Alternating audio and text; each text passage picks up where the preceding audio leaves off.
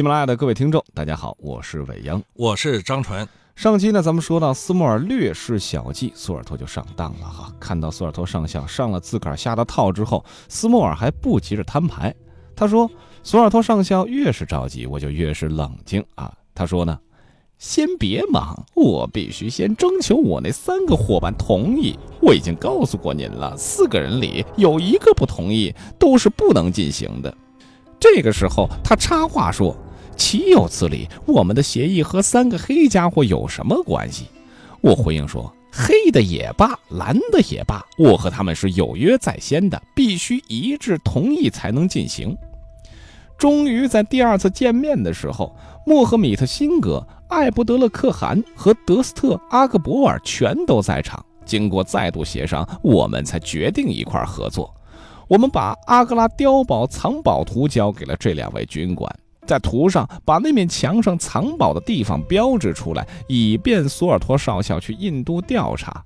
索尔托少校如果找到了那宝箱，他先不能搬动，必须先派一只小快艇，备好足用的干粮，到罗特兰德岛迎接我们逃走。那会儿，索尔托少校应该回营销假，再由摩斯坦上尉请假去阿格拉和我们相会。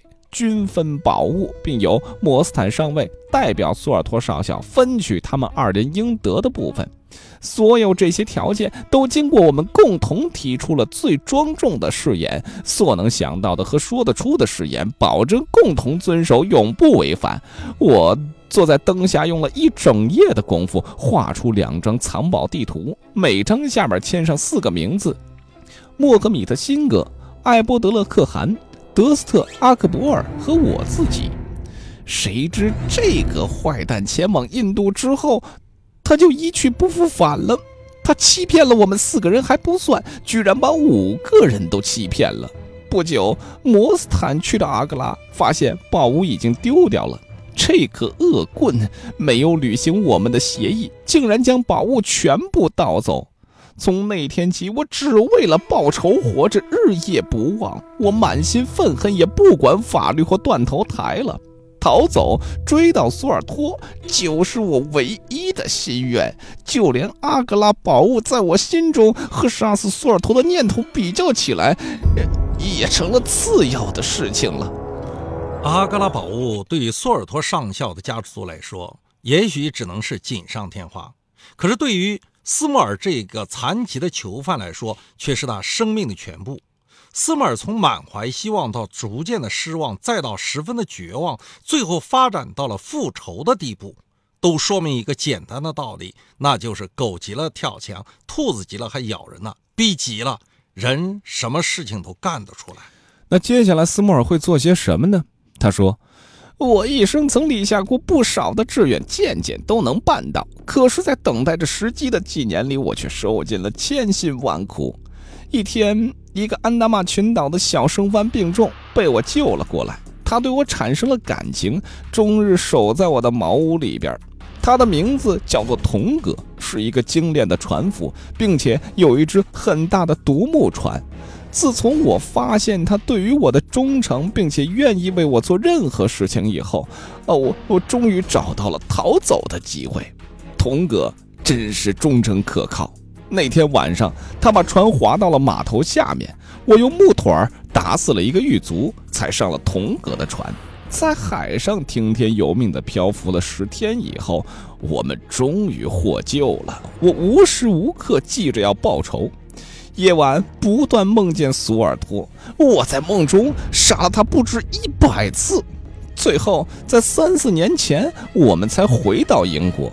回来之后，很容易就找到了索尔托的住址。我于是设法探问他是否偷到了那些宝物，和那些宝物是否还在他的手中。我和那个帮助我的人交上了朋友。我绝不说出任何人的姓名来，以免牵连别人。我不久就放得了宝物，还在他的手中。我想尽了方法去报仇，可是他很狡猾。除了他两个儿子和一个印度仆人之外，永远有两个拳击手保护着他。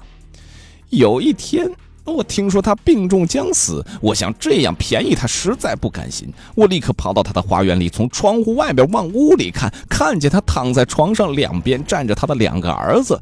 那时我本想冒险冲进去抵抗他们三个，可是就在那个时候，他的下巴已经垂下去了。我知道他已经咽气儿，进去也没有什么用了。那天晚上，我偷进了他的屋子，做了搜查，想从他的文件里找出藏宝的地点，可是结果什么线索也没有得到。盛怒之下，我就把图上相同的四个签名留下，别在他的胸前，以便倘若日后看见我的三个同伙，可以告诉他们曾为报仇留下了标记。在埋葬他以前，受过他剥夺和欺骗的人，不给他留点痕迹，未免太便宜他了。自此以后，我依然靠着在市集或其他类似的地方，把童哥当作吃人黑生番公开展览来维持生活。他能吃生肉，跳生番的战舞，所以每天工作以后，都总能收入满满银帽子的铜板。我常常听到鹰爪别墅的消息。几年来，除了他们还在那里寻宝以外，没有什么特别的消息。直到最后，我们渴望的消息到来了：宝物已在巴祖洛庙索尔托的化学实验室的屋顶内寻到了。我立刻前去查看形势。我觉得这个木团是个障碍，无法从外面爬进楼窗。后来听说屋顶有个暗门可通，又打听清楚了索尔托先生每天晚吃晚饭的时间，才想到利用童哥助我成功。我带着一条长绳和童哥一同去到鹰爪别墅，把绳子系在童哥的腰上。他爬屋的本领和猫一样，不久就从屋顶进入室内去了。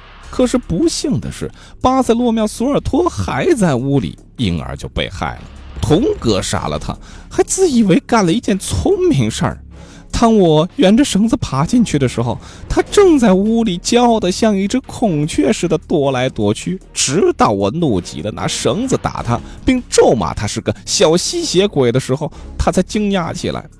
我把宝箱拿到手中之后，在桌上留下了一张写有四个签名的字条，表示宝物终会物归原主了。我先用绳子把宝箱垂了下去，然后自己也顺着绳子溜了下去。童哥把绳子收回，关上窗户，仍由原路爬了下来。我想我要说的亦尽于此了。我听一个船夫说过，那只北极光号是个快船。因此，我想到它倒是我们逃走的便利工具，我便雇妥了老板斯密斯的船，说明了如果能把我们安然送上大船，给他一大笔酬金。当然，他可能看得出来这里边有些蹊跷，可是我们的秘密他是不知道的。所有这些句句实话，先生们，我说了这么多，并不是为了要得到你们的欢心，你们也没必要优待我。我认为毫不隐瞒就是我最好的辩护。还要是世人知道索尔托少校曾经如何欺骗了我们，至于他的儿子被害，我是无罪的。斯莫尔是一个惯犯，所以他才知道毫无隐瞒就是我最好的辩护。许多人都以为自己做的事儿只有天知地知你知我知，只有警察不知，其实这是不可能的。现在的警察和过去的警察都一样，都拥有了当时的高科技手段，更何况我们现在更多的天网地网呢？你不说，警察其实也知道。斯莫尔是一个惯犯，所以他才知道毫无隐瞒就是我最好的辩护。当一个案件的前因后果都非常清楚的时候，作为犯罪嫌疑人，你能够唯一做的。就是毫无隐瞒的把自己的前后经过说得清清楚楚、明明白白、真真切切，把自己在案件中所应当承担的责任减到最小的程度，这也许是自我辩护的最好的方法了。听完了斯莫尔的交代，福尔摩斯终于开口了。他说：“你的故事很有意思，这个新破的案子确实得到了适当的结局。你所说的后半段。”除了绳子是由你带来的这一点我不知道以外，其余的都和我的推测相同。可是还有一层，我原以为童哥把他的独子全丢了，怎么最后他在船上又向我们放出了一只呢？先生，他的毒刺确实全丢了，可是吹管里还剩有一只。福尔摩斯说：“哈，可不是嘛，我没有料到这一层。”这囚犯殷勤地问道：“还有什么要问的吗？”福尔摩斯回答说：“我想没有什么了，谢谢你。”这时，埃塞尔尼·琼斯说。福尔摩斯，我们应当顺从您。我们都知道您是犯罪的鉴定家，可是我有我的职责。今天为您和您的朋友已经很够通融的了。现在只有把给我们讲故事的人锁进监狱，我才能放心。马车还在外面候着，楼下还有两个警长呢。对于你们二位的协助，我衷心感激。自然到开庭的时候，还要请你们出庭作证。祝你们晚安吧。斯穆尔也接着回应道：“二位先生晚安。”小心的琼斯在出屋门的时候说道：“斯穆尔，你在前面走。不管你在安达曼群岛是怎样处置那位先生的，我得特别加小心，不要让你用木头打我。”等他们两人走后，福尔摩斯和华生抽着烟默坐了一会儿。华生说：“这就是咱们这出小戏的结束了。”恐怕从今后我学习你工作方法的机会要少了。摩斯坦小姐和我已经订婚了。福尔摩斯苦哼了一声，说道：“哼，我已料到了，恕我不能向你道贺。”华生有些不快，问道：“我所选的对象，你有什么不满意的地方吗？”一点也没有。我以为她是我生平所见的女子中最可敬爱的一个人了，并且有助于我们这一类的工作。她在这方面肯定是天才。单从她收藏那张阿格拉保护的藏位图和她父亲的那些文件的事儿来看，这就可以证明。可是，爱情是一种情感的事情，和我认为是最重要的冷静思考是有矛盾的。我永远不会结婚，以免影响我的判断力。花生回应说。我相信这次的判断还经得住考验。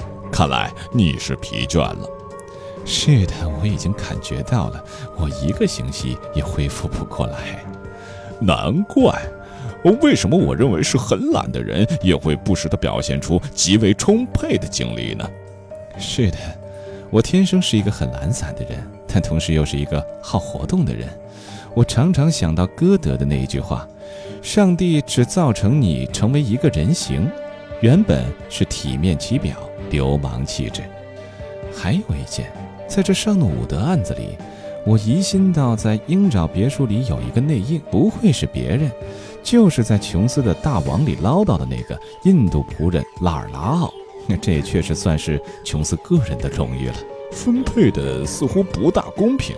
全案的工作都是你一个人干的，我从中找到了瓶子，琼斯得到了功绩。请问剩下给你的还有什么呢？我吗？我还有那可卡因瓶子吧。说着，他已伸手去抓瓶子了。我和韦央用了三个多月的时间，用了四十多集的篇幅讲完了四个签名，自己也累了，也想休息一下。接下来再讲的话就是巴斯克尔的猎犬了，希望大家继续喜欢。进行了四十多集，大家伙对于这样的节目还有怎样的期待，或者说觉得怎样的不足哈，都依然可以和我们进行分享。那我们希望在大家伙给予我们一些动力的情况之下哈，继续来为大家提供这样的作品。今天的心理侦探的题目是奇怪的现场。说是李警官接到幺幺零指挥中心的指令，前往河西的一户人家处理一起入室抢劫案。男主人被劫匪绑在椅子上，右颅骨有钝器伤，家里的现金、首饰、存折丢失。李警官勘察了现场，发现阳台窗户被劫匪打碎了，阳台上散落了玻璃的碎屑，没有发现指纹、脚印等作案踪迹，现场也没有扰动的痕迹。男主人自己说自己正在睡觉，突然遭到袭击。劫匪是一个小个子，他被打晕之后什么都不知道了。李警官听到这儿，就对男主人说：“你就是本案的嫌疑人，请跟我走吧。”请问，这里头的原因到底是什么呢？期待各位的观点，给出答案，在节目下方留言，我们还是不定期的来进行回复啊。同时记得添加我们的官方粉丝群哈，添加贝克街二百二十一号房东，具体微信名是 F 二 M S 幺零幺。在粉丝群里啊，我们会一同讨论剧情，公布相关的答案。喜欢节目一定要订阅《福尔摩斯探案集》第一季《凝视生命的黑箱》。咱们巴克斯维尔猎犬的故事当中再会了。